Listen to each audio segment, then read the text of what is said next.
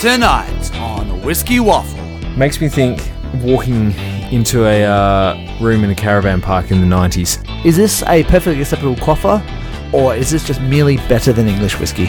Appropriately for Glengroyne, these are the cock feathers. That's this episode on Whiskey Waffle, the podcast. I mean, cast. Good evening, good evening, good evening, fellow wafflers, or indeed good morning, depending on the time of day which you are listening to this. Good, good brunchmas. Yeah, yeah, I think brunch is a great time to listen to Whiskey Waffle. Mm, definitely. Yeah, bust, yeah. bust out a little dram. Love it, love it. Um, anyway, welcome to the Whiskey Waffle podcast. My name is Nick, My name is Ted. and it's uh, it's been way, way too long. Yeah, well, it's been way, way too long for us. It's not been that long since you last heard from us, but it's been a long time since we actually got together for a waffle sesh ourselves because Because, well, I mean, not just me, we've both been away. we have been on holidays. Yeah. On uh, independent holidays, um, much to the delight of our wives, we didn't go off and leave them and go off on a romantic getaway together. I know this quite often happens. Uh, no, so um, I've been on a trip over to the continent. Mm, The Australia, continent. Yeah, yeah.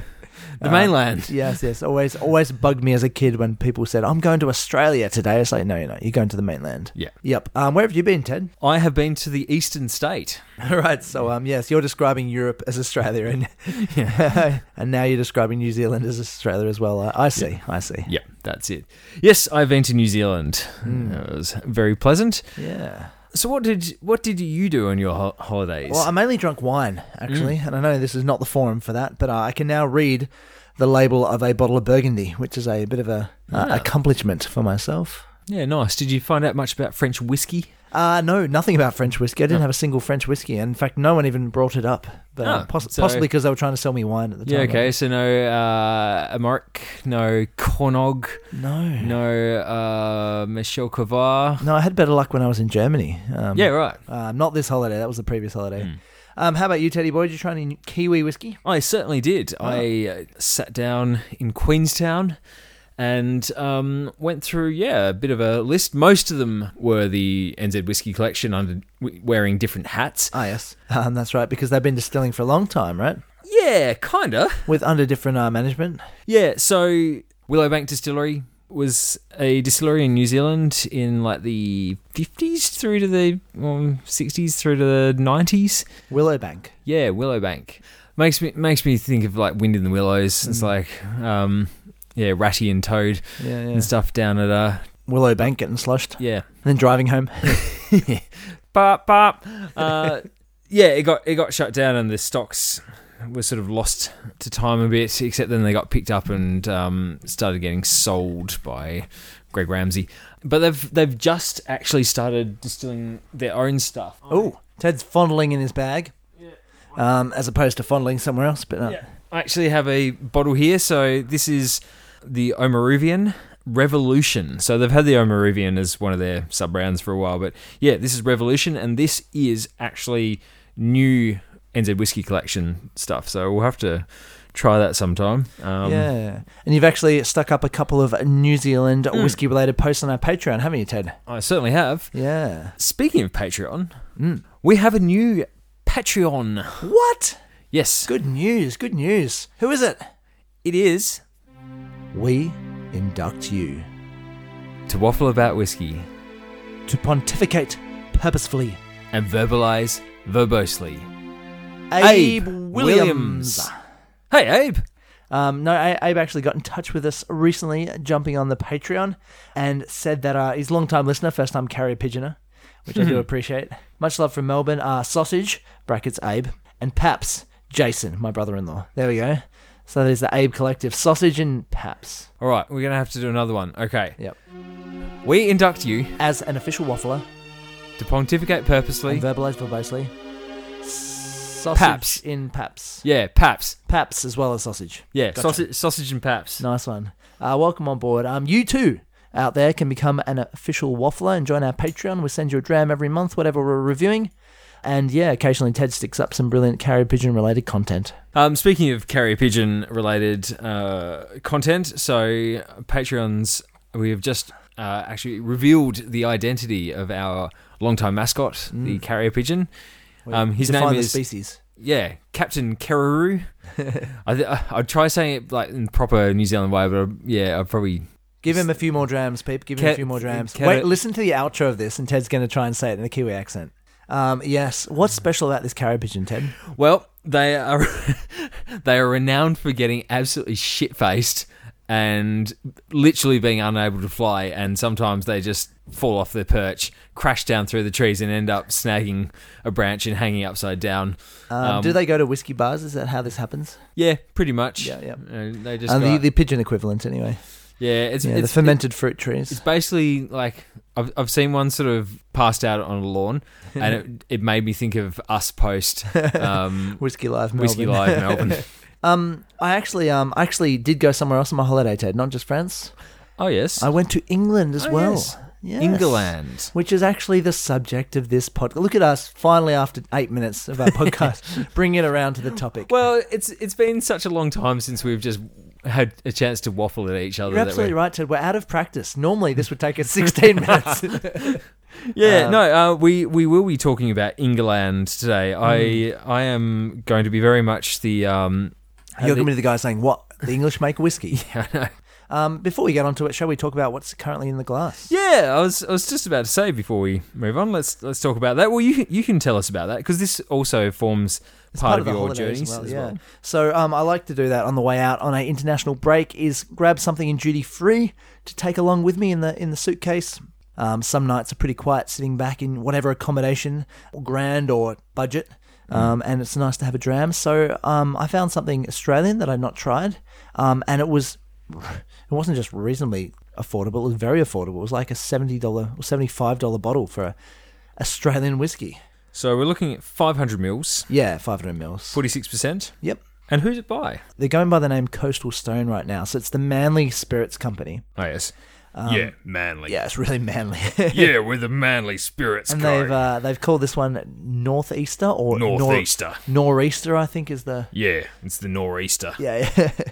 so Ted's been very manly over there. Um, I bought it partly because the actual physical glass bottle is amazing. Yeah, I was gonna, I was going to say to you, hey Nick, why is the coastal stone like an oligarch's super yacht? Because they've Um, very both groovy. they've both got a bloody nice vessel. Ah, yeah. Mm, it's a beautiful bottle. I will Um, yeah. I, I will agree with you there. so kudos to the the team out at Coastal Stone for coming up with that one. Um, yes, yeah, so it's it's a fairly cheap Australian whiskey. Um, but brought it. Nah, I've gone off it. to- oh no, it says it's very unique, does it? Nope, No. worse. Oh.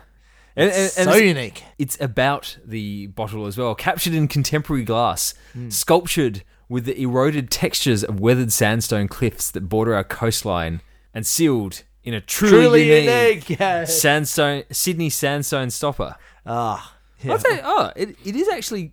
I, th- I thought it was just a hard bit of cork, but it does have a sandstone top. yeah. So we've talked lots about the physical bottle. Um, y- we killed the bottle just now. We just poured it out. Um, Why, why, pray tell, did we kill the bottle, Nicholas? uh, well, I mean, I wasn't going to, but I did spill half of it. So Where did you spill it? um, certainly not on my crotch, and you had to wipe it dry. No, all, over, all over the, my laptop. About to hit record on the the podcast. Uh, yes, Yes. It was almost a moment. Yes. No. So um, the bottle is dead. Um, I did want to just bring some home to share with my colleague. Um, so uh, Hmm. thank uh, you. we're not going to spend too much time on it, but a quick thirty second um, um, thoughts on the the contents of the beautiful bottle. Yes, well, the nor'easter is matured in charred red wine. and No, ma- forget about the stuff on there. Just tell me French what you oak. Think. Tell me what you think. I think it's Australian. I think it's Australian. I think it's fairly I think it- there's a light wine casting on the going on. nose, but This is what happens when we don't put much effort into review. yeah, Hmm. it's Yeah. got it's got a biscuity, juicy nose. I think there is a bit of juice there. the the palate is definitely red wine driven. It's it's probably a, it's probably a roughly equal mixture between red wine and timber. Yeah. But I actually think there is like some notes that remind me of certain parts of Lark whiskies that sneak Oh, yeah. Mm. in there, some of that sort of juiciness, or- orange juicy sort of thing. Um, Modern obviously- Lark, I think. modern Lark is exactly what Yeah. I'm talking about. Yeah, it's um, But for a it's cheap not, cheap Aussie wine, Yeah. it's fine as a it's it's quaffer. absolutely fine, isn't it? It's a- it was a good travel one. It was a good travel one, yeah. Even my wife had a sip at one point on the trip. That makes it unique, or indeed very unique, among all my collection. So, anyways, dead now. Dead now. We induct you. To pontificate purposefully. Oh. You stuffed it up. That's my job stuffing it up. All right, go again. We induct you. To Waffle again. about whiskey. yeah, yeah. We th- see. This is usually me. it's nice. It's nice not to be the one doing it for once. Is it time to talk about English whiskey, Teddy boy? It certainly It is. certainly is. Let's uh, It let's move on. certainly is. Old bean. Yes, this could be a could be a long episode if we don't move on to the waffle right now. The waffle. All right, Nicholas. So Yeah. I am half English. I have family in England, and yet I know nothing really about the English whiskey scene.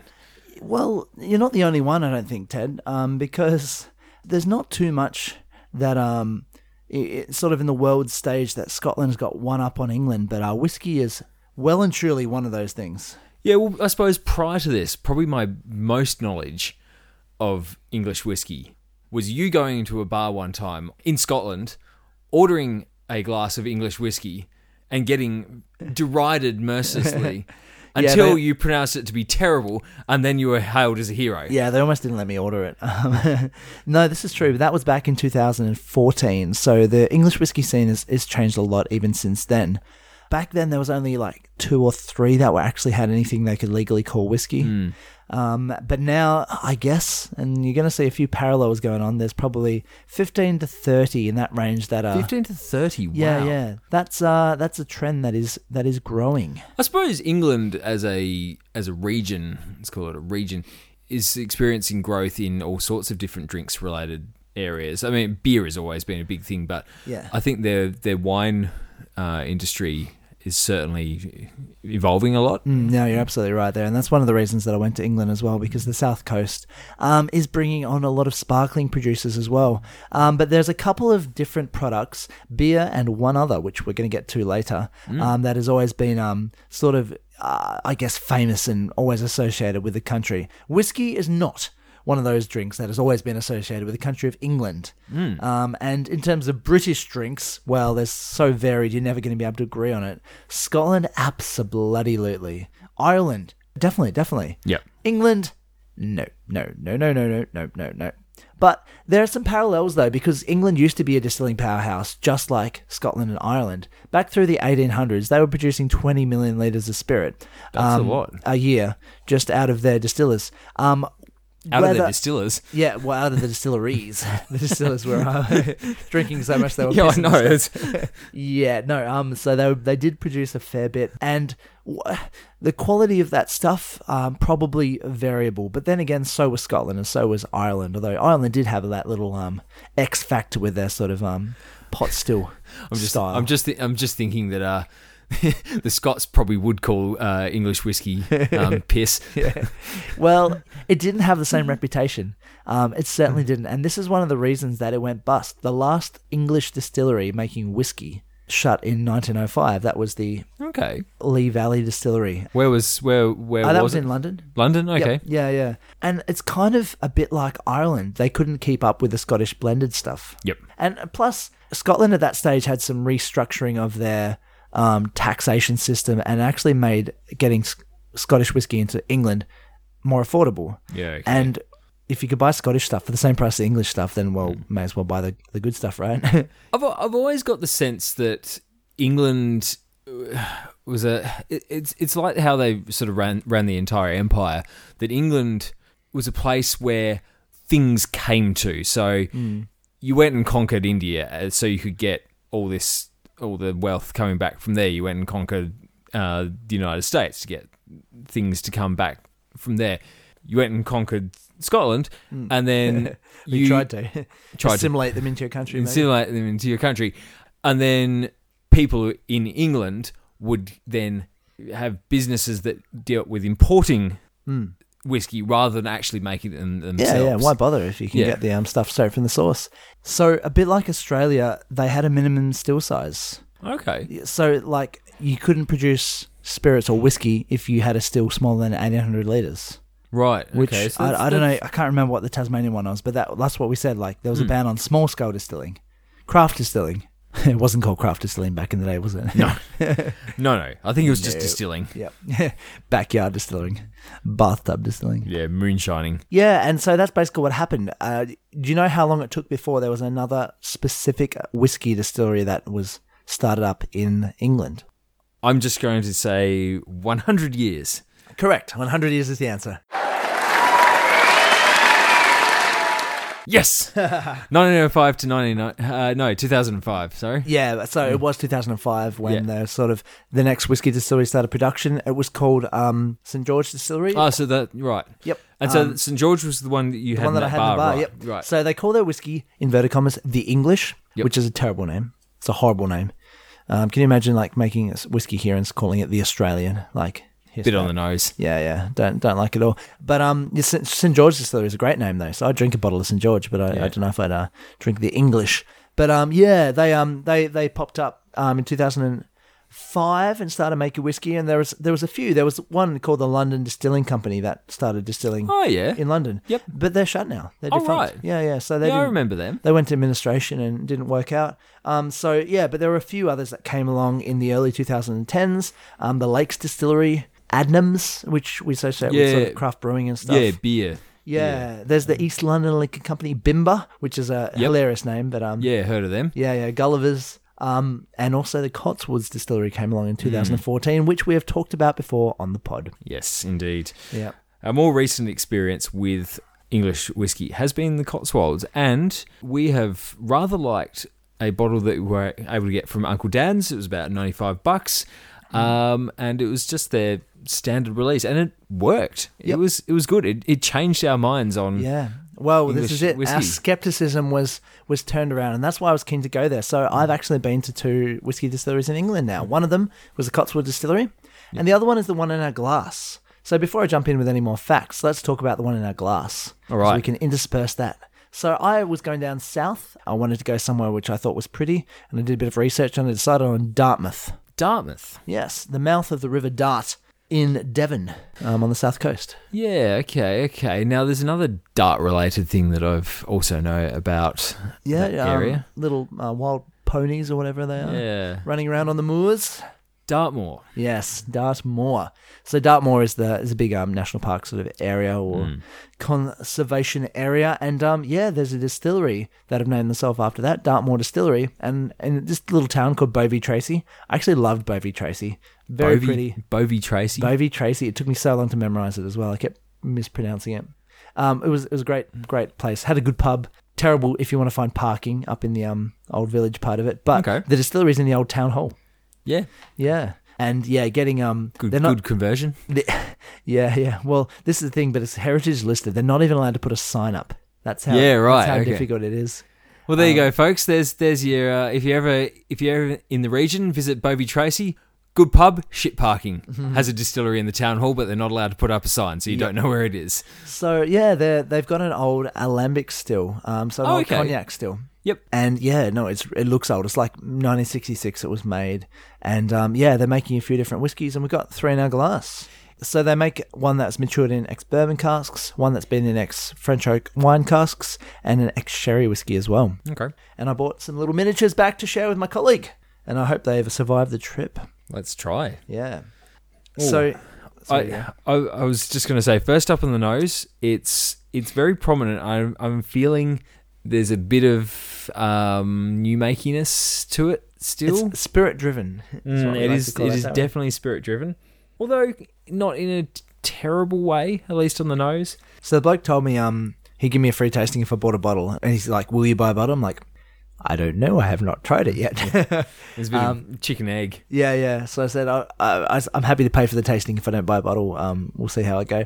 Um, but I actually I did consider buying a bottle of this bourbon cast, not because it was like the perfect example of like a, a delicious whiskey. It it was tasty enough, but I just thought, yeah, it's very spirit driven character. Um, there's not much extra flavors laid on top. It's um maybe a bit of vanilla, p- perhaps a bit of banana, but it's yeah, it's quite um creamy spirit. It's it, very much so. It's prominently so. Mm. Creamy is definitely the right descriptor, though. Yeah. Creamy spirit. I like it. It's um neither groundbreaking nor unpleasant. Just um, an interesting thing, like I was in the south of England, which supposedly is the, the warmest part of the country. Um, it did rain every single day I was in England. Um, It is not not for the England. entire day, but at least sometime throughout the day it did rain. Um, so I'm not sure if I believe that, but yes, compared to Scotland, the average temperature is slightly warmer than Scotland. Similarly to Scotland, they have a minimum maturation period of three years before it becomes legally whiskey. Okay, so those still are three years. Um, yeah. Three years and one day. I if suppose you that wanna- makes sense. They're make like- sure you don't don't dodge a leap year. Um, but yeah, it's um still got this sort of perception that it will age faster Mm. in the in the country of England than perhaps those traditional Scottish Highlands do. But I don't know. I think compared to Tas- Tasmania, even especially mainland Australia, it's not going to have that same average temperature. Yeah, certainly. Well, let's grab the um, let's grab the wine cask as well. So the the middle one there. All right, wine cask. So French French wine. French wine, French oak. Also 46%. So, actually, more specifically, and I can say that I've been there, export oak casks. I was going to ask you the particular region that they Yes. would come from. Now, later on in the episode, when we talk a little bit about the Cotswolds, I can tell you more about Bordeaux and wine and um, cask types, but I don't know anything about where, what was in the Bordeaux casks. But Oh, now smelling this one, I'm actually getting a more raw spirit character in there. yeah, Com- compared to the first one where it was it was spirity but it was balanced. This Yep. one is definitely smelling to me like yeah, that that y- more youthful. yeah, well, I'll, I'll let you in on something. This was my least favorite of the three, and it's the one that I was most excited about. It's always the way, isn't it? It's always the way. I'm I'm finding both of these ones have been quite narrow across the palate, have passed quite qui- quickly across the palate. Yep. hasn't really sort of done much in there, spread out, got in to all the, the nooks and crannies. Yeah. If you know what I mean. Um, I do know what you mean, Ted. I do Yeah. know what you mean. I feel like, particularly on the nose, this one makes me think of Australia. Yeah. Specifically, it makes me think of new distilleries, Mm, like some Victorian distilleries. some Victorian distilleries that have been forced to put out some juice Yep. to make some money, and they're not old enough Yeah. Yeah, yeah. No, um it's it was my least favorite of the three. Um and that's okay, but it's yeah. Mm. I see why. Yeah, I just yeah, I didn't quite connect with as much. Mm. But it's interesting you make that connection to Australia because that's one of the things I wanted to talk about. Are you getting a sort of a, a parallel from the story I've been telling? Like uh, Mm. um, once once powerful industry dormant for hundred years or more, Yeah. um, making comeback through craft distilling. Yep. Um, It's, yeah, it's sounding awfully familiar. I think they're probably tracking about 10 years, 15 years behind where Australia is. But, and this is what one of the things that we've been forced to admit that maybe England is part of the new world. the new world of whiskey, at least. I They're about the least new world country in the existence, but uh, yeah, I would agree that within if if you look trying to classify them in terms of how the whiskey presents and how the how the industry and the whiskey presents, they are definitely firmly within the new world. They, they're part of they're part of the new kids. yep. And I think that drab in your glass is an example of it. That's not Scotch. No, oh no, definitely not. Yeah. this the cynical Scot would have words, many Indeed. words, In, quite indeed. pithy ones about this. So I suppose, um, yeah, that brings us to the last one, which is a more common uh, Scottish maturation style, which is ex sherry. Do we know what sort of sherry does it? Yes, I do. It's Ah. ex Oloroso. Oloroso, so Oloroso. drier. Yeah, which to me makes sense. It does have that drier, more leathery kind of thing. The nose on this one makes me think of walking into a uh, into a room in a caravan park in the 90s. Oh wow, vinyl tiles, PVC cupboards. Yeah, it's just kind of got that sort of cozy cabin yeah. vibe to it. there you go, folks. Classic uh, tasting notes right here. Everyone, everyone's like, "Yeah, man, I know exactly what you mean." I think out of actually all of them, I, I think I think the wine cask one has smelt the youngest. I think this is the second youngest, and it, out of all of them- all of them, I think on the nose, the bourbon has actually been the best integrated. Yeah, yeah. I think I think just the the simplicity of the the vanilla and caramel of the bourbon has helped complement the the spirit flavors. Whereas once you start getting the red wines, you're getting the competing Yeah. characters between the wine and the sherry and then the spirit, and you kind of notice the difference. Whereas in the bourbon, it's all about the spirit. Yeah. They're not so much wild Dartmouth ponies cantering across the moors. They're more pit ponies that have come out of um, Thatcher's post-British um, coal mining um, era and have been sort of dragged blinking into the light and are a bit sort of dusty and ratty. Yeah, well, there you go. That's uh, we've summarised the distillery for you. Um, definitely still worth checking out, but I doubt it's going to get to Australian bottle shops anytime Hmm. soon. Um, I did want to bring up one other aspect of English whiskey, just while we're chatting about it here, Mm-hmm. mm. and it's time to bring up the elephant in the room, and the elephant in the room is plotting. I thought you were going to say colonization. Yeah, oh yeah, well that too. No, the elephant in the room is plotting Plotting. to kill their husband. Right. The elephant in the room is gin. Ah, gin. So in Australia, the gin boom is kind of accidentally come about because there's distilleries that want to make whiskey that have tried to find something to keep the cash flow going until the whiskey's ready, and that has become gin. And there's a younger, more sort of edgy market that's looking for it, and all of a sudden, gin has become super popular. In England, gin has been a thing for a very long time. Yeah, well, Mother's Ruin has been. Indeed. on so the people's- last whiskey distillery shut in 1905. However, gin has been carrying on all throughout that time and being exported all around the world. And the London dry style has become so famous and so popular.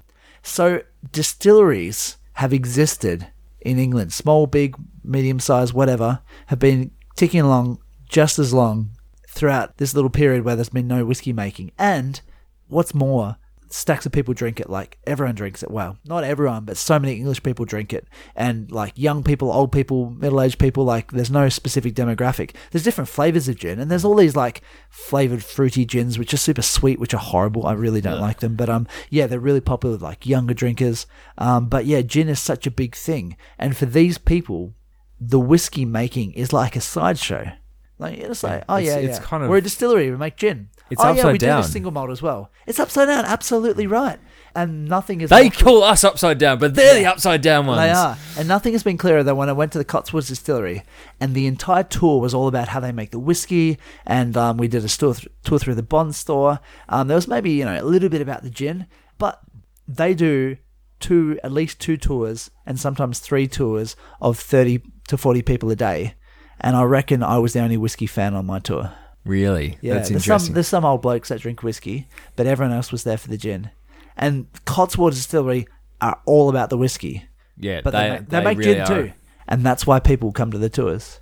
So it's a different market in England. They're not as excited about the whiskey as we are. Just as a general sort of person, I know that you and I get very excited about whiskey. Um, Yeah, yeah, yeah. But I think there's a lot of people in Australia that you know. Uh, at least a 50-50 split between someone to go distillery for gin versus whiskey whereas i found that on my tour group my demographic um, at least three quarters but i'd say probably 80% were there for the gin Because I suppose they're in England and they're not thinking about whiskey. Whereas if they went to Scotland, they'd Yeah, go they'd right, be- they'd be right. all I'm whiskey." here. Exactly. Yeah, we've we've come over the border to drink whiskey. But isn't that a confusing market? You're trying to convince gin drinkers to drink whiskey, Yeah, and that's that we just don't get that here. that's fascinating though. That yeah, they're they're they're trying to overcome the the cultural weight of gin. And even my, my own family. So I went over there to stay with family uh, on my wife's side, and um, they were talking about, oh, we've booked my because one of them was turning thirty, my thirtieth weekend away, and we're going to gin distillery. That's really exciting. It's like, oh, that's cool. I'm going to distillery here too. I'm going to whiskey distillery. Which one are you going to? Uh, Cotswolds distillery. Which one are you going to? Oh, Cotswolds distillery. And No. no. we're, we're talking about the same thing, but um, she called it a gin distillery and I called it a whiskey distillery, which it is a whiskey distillery. They're all about the whiskey, which you're going to hear about later on this episode. But yeah, it's um, yeah, just the way that the the public psyche of spirits in England is, it's very different. And you know what else? And this is going to happen in tell. Australia soon. Not only is whiskey having to edge gin out of the market, rum's on the up Yeah, rum is on actually, the up, you're right. especially in England, and it could be here in Australia too. Although I, I haven't seen the same evidence in Australia, but Hmm. I could tell in England rums are on the up. That's very interesting. England, in part, like a, a, a big dark part of their history is built on rum. Yeah, but intriguingly, there are a few awards starting to be won by the by the whiskies in England, mm. and I don't think that's going to stop because the people making it are passionate about it. They're enthusiastic. They're very intelligent. They know their market, they know their product, and they're very helpful. And I can tell you this because we got a puncture on the way into the distillery, and the rental car company would not send anyone else to help us. I've heard about this story. They were terrible. Yes, they were completely useless. Um, the the locals in the distillery were very helpful because apparently it's a thing to have like a little mini car, tie pump in your car over in the UK. And so yeah, this dude had it, and I was chatting with him. He's a lovely guy called Nick, so I got on very well with him, obviously. Um, and later on, I chatted with my tour guide Charlotte. that um, oh yeah, that guy's the head distiller. yeah, so um, classic. Yeah, I got to hang out with him. So absolute legend. But we're going to talk about Cotswolds later on in this episode. Um, Hmm. But I actually think that it is a space to watch out for because even though the market in England is not necessarily keyed onto it yet, I think it's just going to grow. It can only grow because they're doing good stuff, they're making good product, and there is interest out there. And these people who are interested are going to put these other people onto it. And yeah, watch out. I think it's coming. You know, the the day that an English whiskey wins best whiskey in the world is the day that Scotland cedes and goes over to Europe. Yep. No. The end of the British. It, it, it, won't- The- the it won't end be of all Great these. Britain. It won't be any any of these other sort of all, all political and um, financial economic reasons. It'll be that England has got the best whiskey in the world. That's it. Yeah. No. no. We're out. We're out. Actually, I'll give it a shake just to make sure that the uh, neck pour is uh, nice, nicely mixed through. The whiskey. Time for a whiskey review, and we've left England. We've we've gone away from England for a bit. We've gone up north. Up north, no, Yeah. n- more north than that. Yes, but how far north? And that is an interesting point about this whiskey. Yes, this is this is a bit contentious. with Yes. this How particular one. far north do we really get? I think with this whiskey, basically, we've been sucked in by the brightly coloured box. Um, It's a it's a vibrantly orange box. yes, it's the high vis box that we've purchased. And yeah, we've bought this one to review on the podcast because we're curious as to what they're doing. I will say I like the um sort of the the feather patination in the side of the box, um, which is appropriate because the Scottish um background for the name of this place um is um Glen of the Geese. Ooh, Glen of the Geese. I love it. Well, it's sitting in your lap, Ted, so I think your previous name for it was uh, appropriate. What did you yes. ca- what did you call it? It is it is sitting in my lap. That is appropriate because this is the Glen Groin. You at home are now never going to be able to think of this as anything apart from Glen Groin again. Um, technically, there's no R in the title. It's just Glen Goyne, but um, Glen Groin is far better. yes, Glen Groin. Uh, yeah, Glen Groin. Um, But which groin? How well hung is it, Ted? so this this is the aged ten years. 10 years, so it's an entry level ish. Do they do a NAS? I don't know if they do because the 12 year old was always their entry level. Um, but now they've got a 10 year old. So maybe this is their response. Like all these other distilleries doing non age statement entry levels, we're just going to we're just gonna bump it down by two years. So this is a Lowlands whiskey, right, Nicholas? Uh, almost correct, except it's a Highlands whiskey, isn't it, Ted?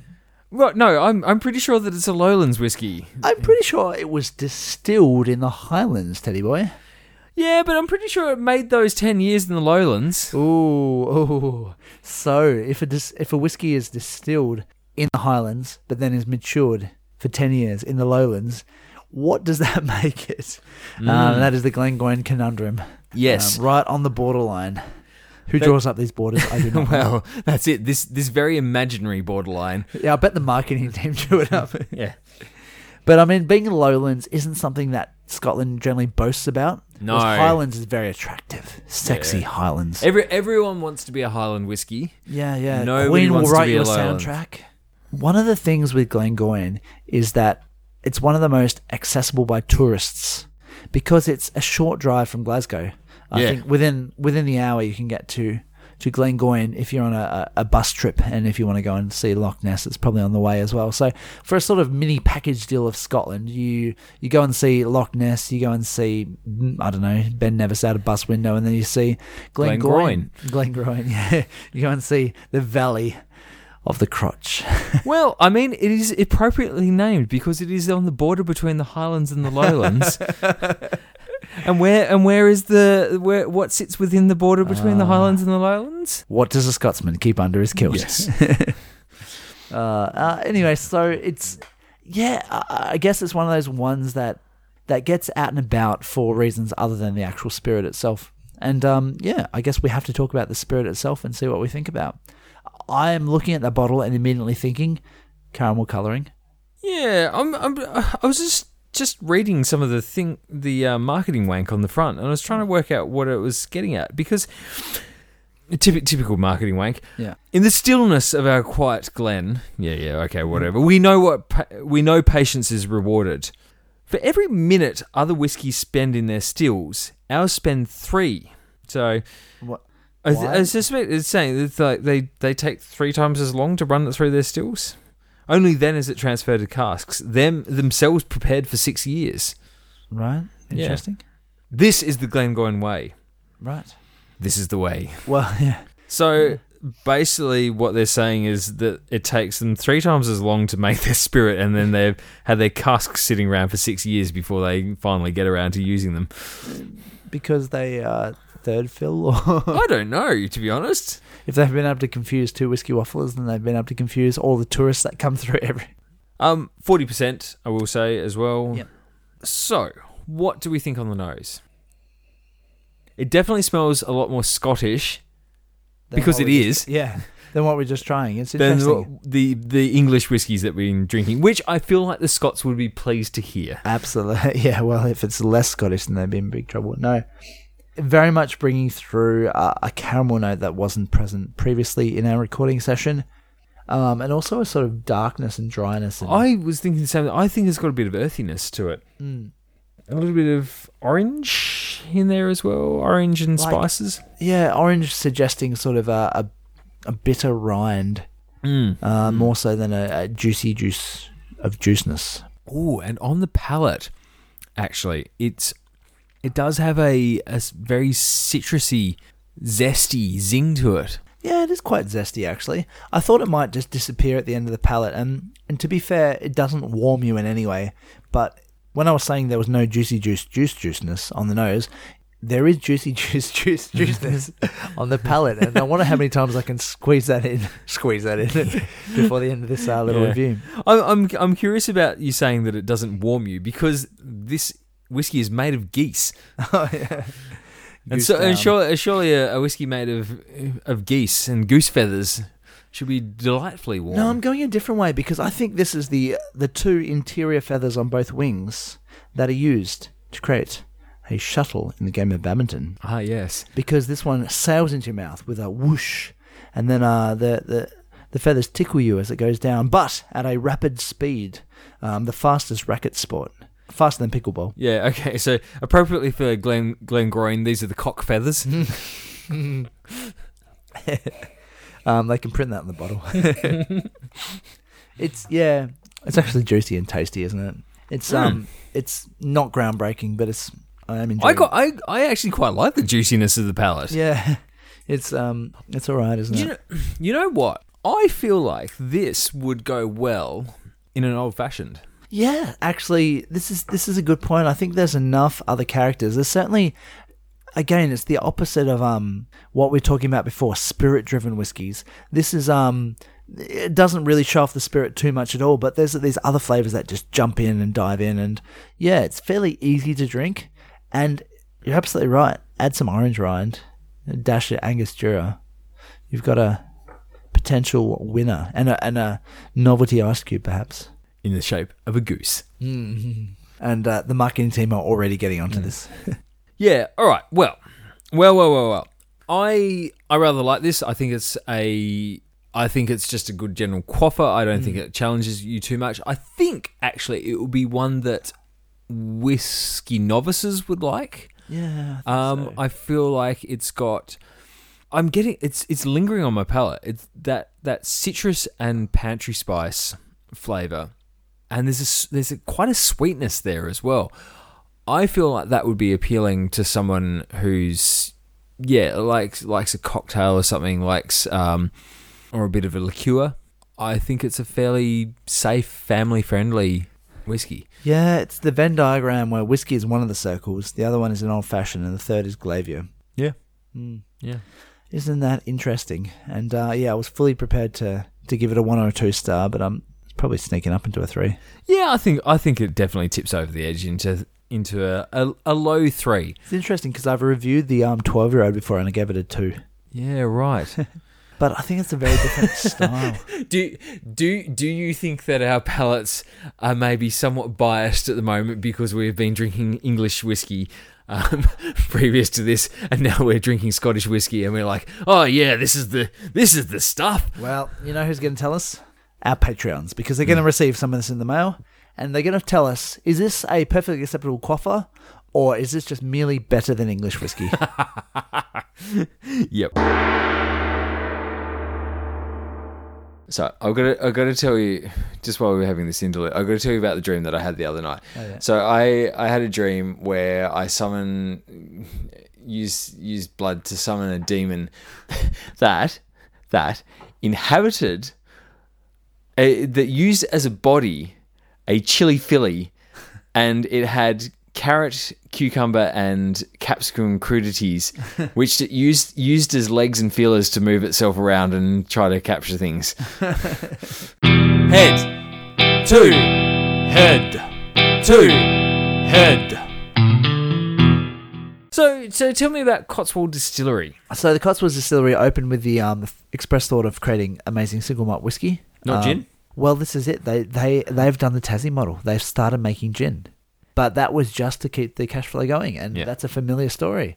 And now so many English people, because that's the norm, they think they're a gin distillery. Oh, they do whiskey as well, but it's another familiar story. They built like a certain size, like a fifteen hundred liter still, and they thought this is gonna be plenty big enough. Two years later, crap, we can't fulfill demand.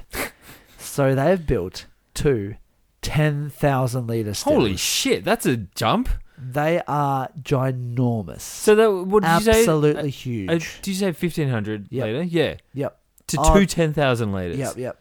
So this is it. Far out. curiously in Scotland, like you don't see often this size. They just have a series of like Mm. five thousand liters or whatever. These are ten thousand liter stills. That's massive. They're powered by um, by diesel. Um, they did try their own biofuel, which was they were really excited about because Mm. they do have a real ethos about um, uh, sustainability. Yeah, that's all your new distillery. Like all, all, all the new small distilleries, small distilleries do. Like the ones that are bi- built by the corporate bigwigs, they're like, yeah, just Yeah, pump yeah. power out. But, But yeah, uh, they'll- basically, what happened with the biofuel is they stunk out a sort of thirty mile radius, and the neighbors the neighbors did not like it very much, so they've gone Oh, back no. to the diesel. so the Cotswold Distillery, they their main cask types are ex American oak bourbon and ex red wine cask from France. Um, so name France. me a yeah, name me a French red wine region, Bordeaux. and that's where they get Mm. it from. Name me a red wine grape that is grown in Bordeaux. This is where it gets tricky. Oh For shit! Now you've you've told me this before, and I've totally forgotten. I, But I uh, is it- have, but it's not Pinot Noir. damn it, that's the one I was gonna say. That's Burgundy, damn it. Oh god.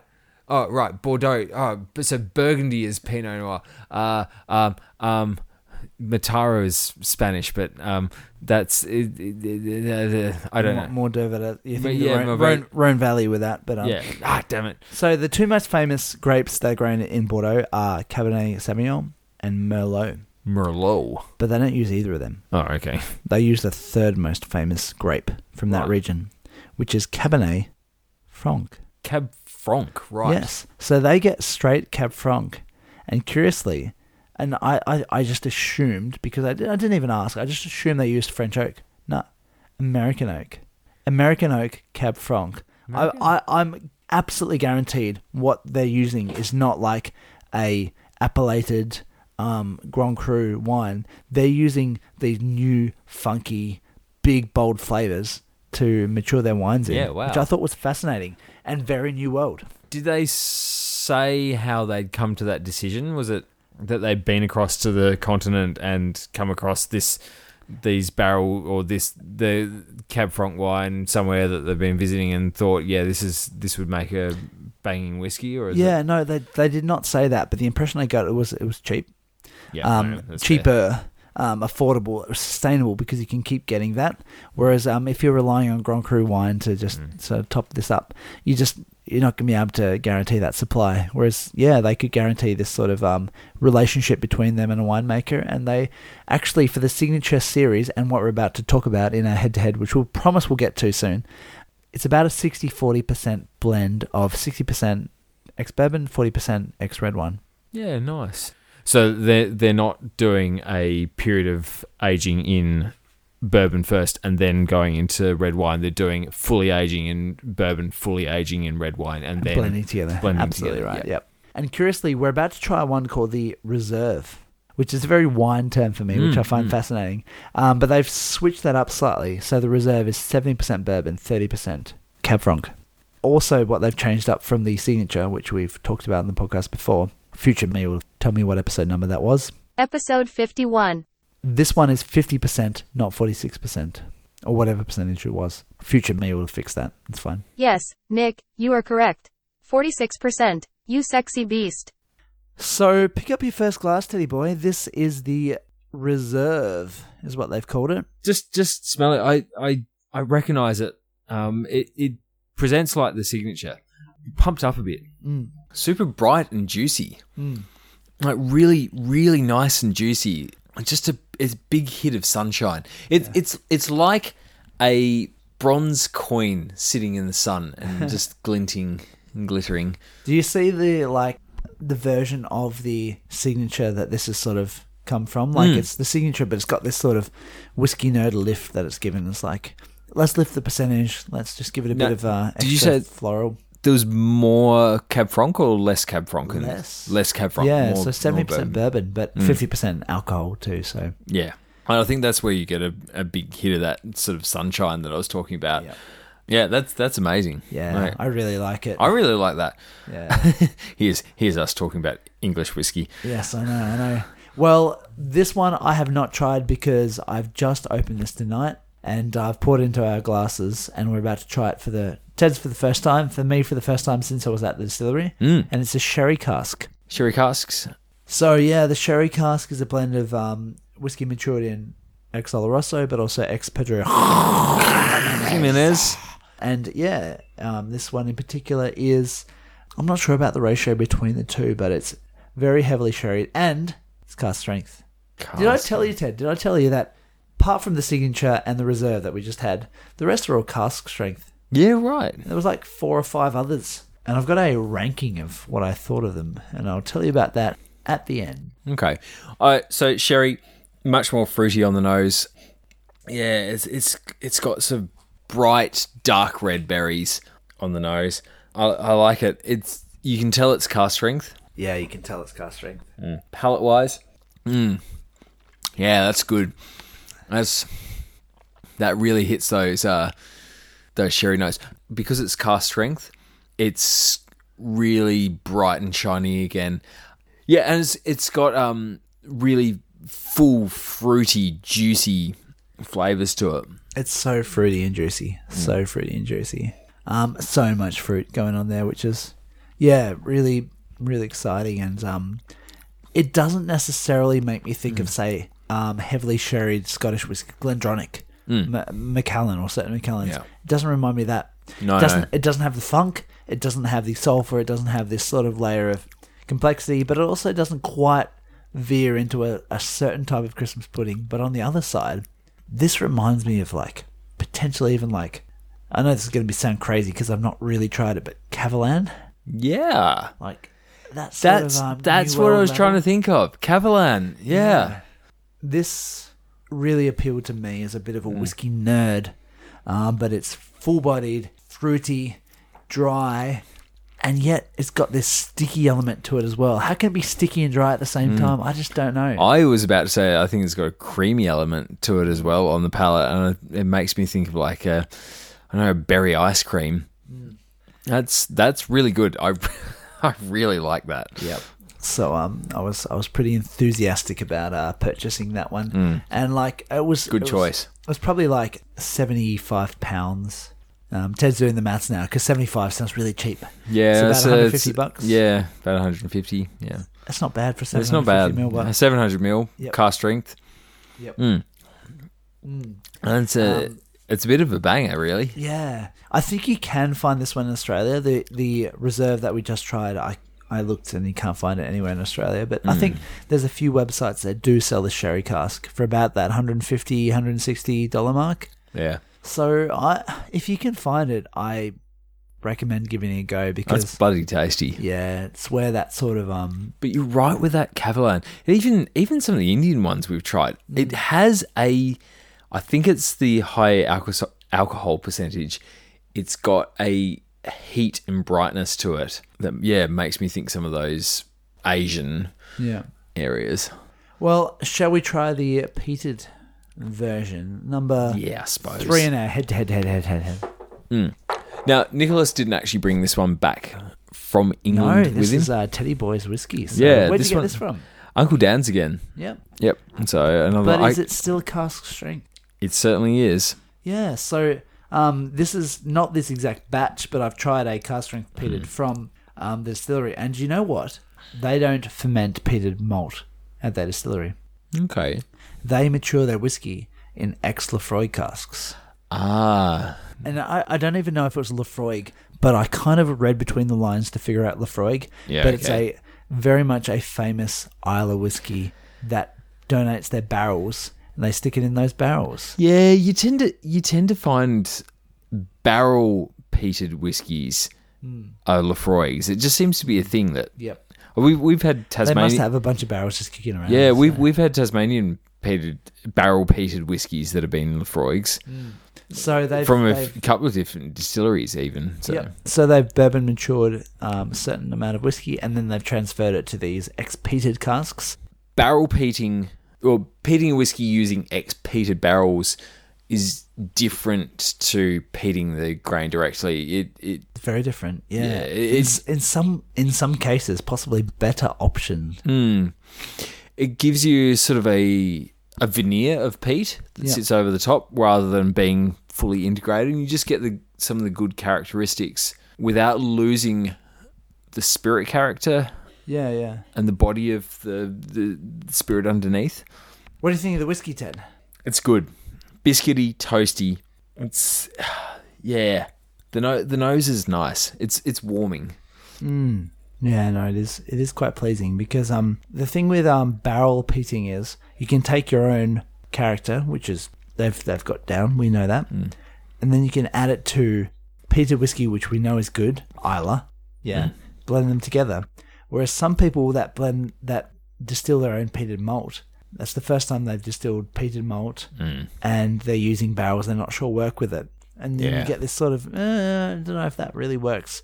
So if you can take your own non-peated spirit and then add it to this peated barrel, it's probably a good way to well create a it- it's decent product. exactly what they've done because you can definitely taste underneath that it's it's that same cotswold spirit Hmm.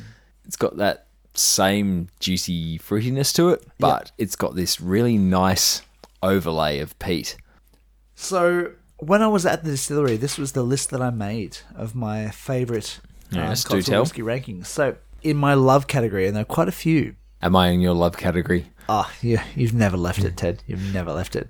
So the two that we tried previously, the Sherry and the Reserve, and there were two other whiskies, but then also the peated, the one that we're trying right now. yep So the triple cask, which was a blend between peated, port, and bourbon.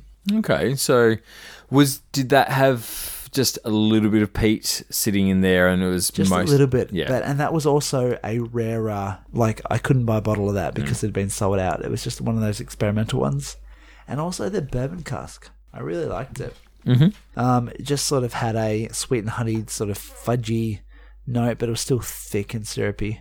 Um, so that was in the, the peated range. And then the really like category was the signature. I really liked it. yep And we've talked about that a bunch. And then there was the dislike category. There were a few that I disliked. dislike category okay And you, okay wouldn't- you would not cast, believe this. cast shade The ones that I did not like were the X red wine cask, which was called the Founders. You've- Maybe it's called the Founders, but oh, I will say that you have always had a slightly complicated, complex relationship with ex red oh, wine there's been some terrible cask ones. Yeah. whiskey, and like you've you've always there's been this thing where you've you've in some whiskies you found this particular soapy note, as Yeah. you like to call it. I didn't necessarily go soapy, but I certainly thought that it tasted like what I've mucked around with in sort of um, sticking staves in spirit. Like it was just Okay. yeah. So I just did not like it at all. And you know the worst one of all, the port cask. really? Yep. You're you're a bit of a podcast fiend. Did not like it. Did not like Hmm. Ah, it that's at all. that's disappointing.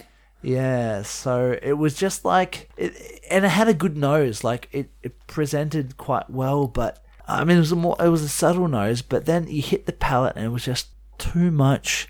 And maybe that's where the soapiness came in. It was just like drinking port, and Uh, she had a beautiful nose, but the moustache underneath was a bit much.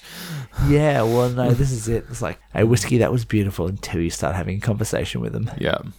Is there a Cotswold whiskey that you've tried here that you don't like? No. They're all pretty good, aren't they? Yeah, they're all pretty good. Compared, so it's been very interesting. Dartmoor felt very sort of mm, amateur. Yep. It was it was a bit of a, a startup one. Someone tinkering around around in the back shed. They've not quite got it right. They've had to put it out early, maybe to get a bit of money. Cotswolds feels very slick, very professional, and very much on the money. Yeah. I I I have full confidence that this is yeah good shit. and um, they have a wonderful visitor experience as well. Yeah, great spot. Just don't drive into any potholes on the way in. Well, English whiskey, Ted. Um, I think we um, I think we've progressed the outro right now. What do you reckon? Yeah, let's do Yeah, it. let's call this an outro, folks. Thanks very much for listening in on this episode. It's been good fun. Um, have you got any conclusions to draw? Cotswolds for me when we tried that the the um signature Yep. when we first when when, when we first got it in Australia from Uncle Dan's and we were like ha ha ha ha, ha ha English ha, whiskey. English whiskey Pah, this is going to be great we're going to spit all over it and it's going to be like we're going to be able to report to our listeners that we we tried some English whiskey and it was terrible and we we we uh, love all the other whiskeys much much more than that one and then we tried it and we're like man this is really good actually this is really good this is signature is per- hard to dislike. Have you, dear listener, tried any English whiskey? Have you tried some The English? Have you tried any Adnams? Have you tried, I don't know, The Lakes? bimba Bit- Like, what do you recommend? Obviously, we've had a bit of a dive into Cotswolds today. We've talked about Dartmoor, but what do you recommend? Is there something that's going to change the world? Or are you like most Britons and think that the British distilling scene should stick to gin? Yes. well, let's find out. As the years go on, I've very deliberately titled this episode English Whiskey Part 1. Um, Ted, but before we finish up, there was a type of uh, New Zealand uh, I was bird just that you need thinking that to try and uh, pronounce. there was there was a, there was a promise made, and so I'm ready. our faithful companion for many years has been our carrier pigeon. Yes. He delivers mail far and wide. He he, he brings our words from us to you on his on his uh, velvety grey wings.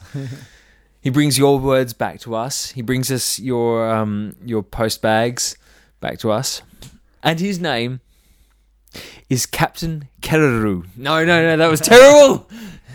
I thought it was pretty good. Captain. His name is Captain Kereru. Still pretty bad, I think. Uh, it just sounds like Scottish with rolling the R's. Keru. Kereru. Kereru. Keru. Kereru. Keru. Yeah, you've got it. Yeah. Yeah, Captain Kereru. If you're if you're used to bouncing your R's around on your tongue, then you might be able to say it. Us classless Australians cannot do it. Well, it's, it's quite a good one, actually, because it works when you're drunk. My main name is Captain Kereru. Is it Captain Clue Clue Clue? Yeah, that's the one. well, folks, Until the next time, Teddy boy. Until we talk about English whiskey once again. Indeed, or any other whiskey, because I hope in between talking about English whiskey, we will talk about some other things as Yeah, well. absolutely. And then, and then- and then we'll find out that one day that English whiskey has changed the shape of its leaves once again. Thank you, Attenborough. Yeah. cheers, cheers, man. We shall we shall end there on those majestic notes. Keep on waffling. And Good night.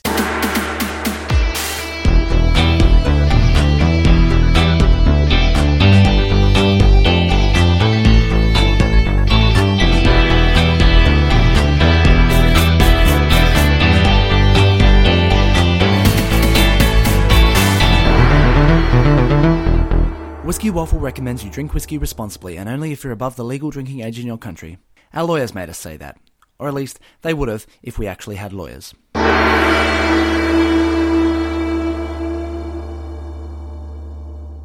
When I was saying there was no juicy juice juice juiceness on the nose, there is juicy juice juice juiceness on the palate, and I wonder how many times I can squeeze that in, squeeze that in before the end of this uh, little Yeah. review.